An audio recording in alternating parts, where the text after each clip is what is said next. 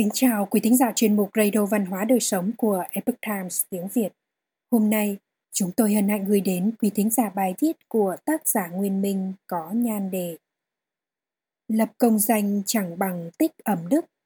Kính mời quý vị cùng lắng nghe.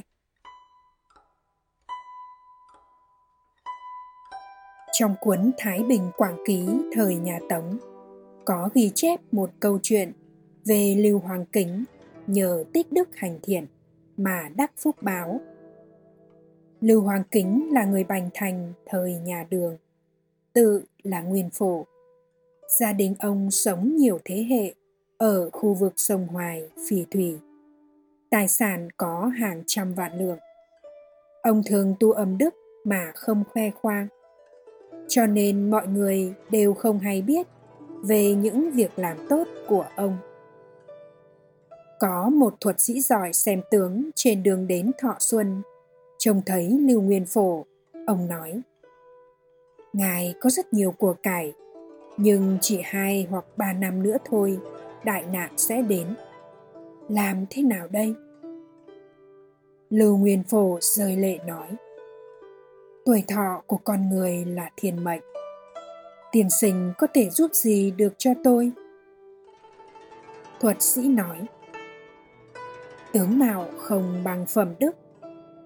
Phẩm đức không bằng độ lượng. Mặc dù thọ mệnh của ngài không cao, nhưng đức lại dày. Ngài cũng là người rất độ lượng, phóng khoáng. Tôi sẽ nói cho ngài biết những việc về sau. Trong vòng hai năm tới, ngài phải nỗ lực tù mỹ đức. Hy vọng có thể kéo dài thọ mệnh. Một việc đức có thể tiêu trầm điều hòa, còn được hưởng chức tước bổng lộc, huống hồ là trường thọ. Cứ nỗ lực như vậy, ba năm nữa, tôi sẽ lại đến gặp ngài. Kể từ đó, lưu nguyên phổ bắt đầu đặt tâm chuẩn bị hậu sự cho mình. Ông có một cô con gái sắp kết hôn đến dương châu, muốn xin mấy cô hầu gái đi cùng. Ông dùng 80 vạn quan tiền mua bốn cô hầu gái. Trong đó, một cô tên là Phương Lan Tôn rất xinh đẹp và có phong thái đoan trang, không giống như người sinh ra trong gia đình nghèo khó. Lưu Nguyên Phổ hỏi Hàn sự tình. Phương Lan Tôn trầm ngâm rất lâu rồi mới trả lời. Tiện nữ mang tử tội, vốn không dám nhắc đến nữa chủ nhân đã hỏi kỹ thì mới dám tiết lộ. Gia đình con đời đời là danh gia vọng tộc, quê ở hà lạc. Tiền phụ làm quan ở hoài tây, không may gặp giặc ngô phản loạn hùng bảo vì thấy họ của ông giống với họ của cường đạo, nên triều đình nghi ngờ là người thân của bọn phản tặc.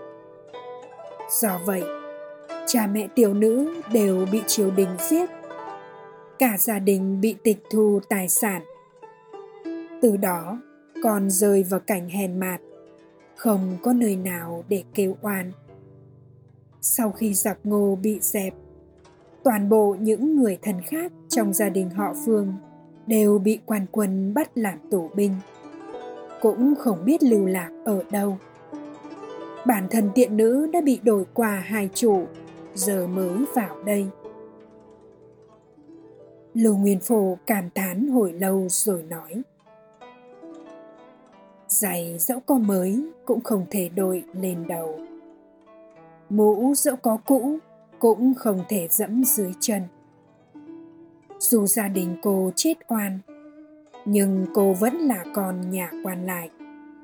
Mà nỗi oan của cô, ai nghe cũng phải phẫn nộ huống hồ, ta là bậc nam tử. Hôm nay, nếu ta không thể dừa được mối oan này cho cô, thì nguyện sẽ bị thần trừng phạt. Nói đoạn, ông bèn hỏi người nhà cô. Được biết, ông ngoại cô họ lưu, bèn đem đốt văn tự bán mình của cô, nhận cô làm cháu ngoại, lại dùng 50 vạn quan tiền vốn dự định để lo liệu cho việc hôn nhân đại sự của con gái mình. nay đem trang trải, tìm một vị phu quần tốt, cưới gả cho Phương Lan Tôn. Một ngày mùa xuân tháng 3 Tần Mão, năm thứ hai Trường Khánh, Phương Lan Tôn đã xuất giá. Lưu Nguyên Phổ nằm mơ, thấy một người mặc áo màu xanh, tay cầm thẻ ngà, hướng xuống trần mà bái lạy. Lưu Nguyên Phổ lại gần. Ông ấy đột nhiên rời nước mắt, nói Tôi chính là phụ thân của Phương Lan Tôn. Ấn đức của ngài, tôi nhất định sẽ báo đáp. Tôi nghe nói ẩm đức có thể cảm động đến trời xanh. Đến nay, thọ mệnh của ngài đã hết. Tôi vừa bẩm báo lên thiên đế để cầu xin cho mẹ rồi.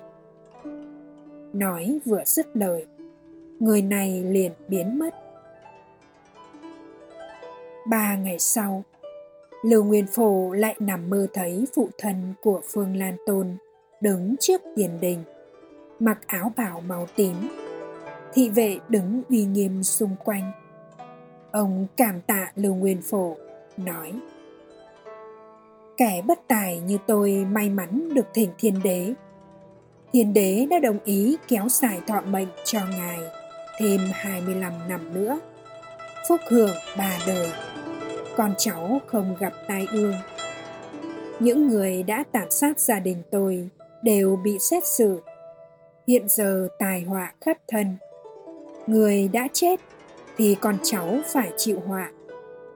Thiên đế còn thương xót cho oan tình của tôi, cho khôi phục chức vụ, cai quản vùng sông núi Hoài Hải. Rồi ông nghẹn ngào bái biệt. Khi này trời vừa sáng, Lưu Nguyên Phổ vẫn nhớ rõ cảnh tượng giấc mơ, nhưng vẫn băn khoăn, nửa tin nửa ngờ. Ba năm sau, vị thuật sĩ xem tướng quả nhiên lại đến. Vừa gặp nhau, ông ta đã hồ hởi chắp tay chúc mừng Lưu Nguyên Phổ. Thuật sĩ nói, thọ mệnh của ngài đã được kéo dài rồi, để tôi xem khoảng cách giữa lồng mày và tóc của ngài nào. Lưu Nguyên Phổ bỏ mũ, vén tóc, để lộ ra vầng trán. Thuật sĩ nói, Ôi, đây đúng là bằng chứng, nhờ ấm đức mà cảm động đến thiên đế. Từ nay về sau, thọ mệnh của ông sẽ kéo dài thêm 25 năm nữa. Gia tộc phúc hưởng ba đời. Lúc này, Lưu Nguyên Phổ mới kể cho thuật sĩ nghe chuyện về phụ thân của Phương Lan Tôn. Thuật sĩ nói, Hàn quyết nước tấn thời Xuân Thu âm thầm bảo vệ triệu thị. Từ Mã Thiên cho rằng, mười đời nhà triệu thị đều làm đến vương hầu, chính vì có ẩm đức. Huống hồ, gia đình Phương Lan Tôn đã không có người nối dõi bản thân Phương Lan Tôn chỉ là nô tỳ. Vậy mà ngài không những không tiếc tiền tài, lại không bị mê mẩn bởi nhàn sắc xinh đẹp của cô ấy. Ngài đã thương cảm giúp đỡ cho cô gái mồ côi. Đây đều là nhờ ấm đức dày của ngài. Cổ nhân dạy, lập công danh chẳng bằng tích ấm đức. Thế nào là tích ấm đức? con người khi hành thiện đều là đang tích đức làm việc tốt để người khác biết là dường đức dường đức phúc báo nhãn tiền được người đời cả tụng khen ngợi hay được hưởng lợi ích về vật chất. Dường đức đã báo rồi sẽ hết. Còn ấm đức là làm việc thiện một cách âm thầm, lặng lẽ, không để người khác biết, không cầu báo đáp. Dù không được ai biểu dương, nhưng phúc báo càng sâu dày, càng lớn hơn phúc phận có đều nhờ tích đức hành thiện mà có được. Những việc chúng ta làm sẽ ảnh hưởng và thậm chí thay đổi cuộc sống và vận mệnh của chúng ta. Ẩm đức giống như hạt giống, chỉ cần kiên trì gieo trồng thì không lo tương lai, không có cơ hội thu hoạch quả trái.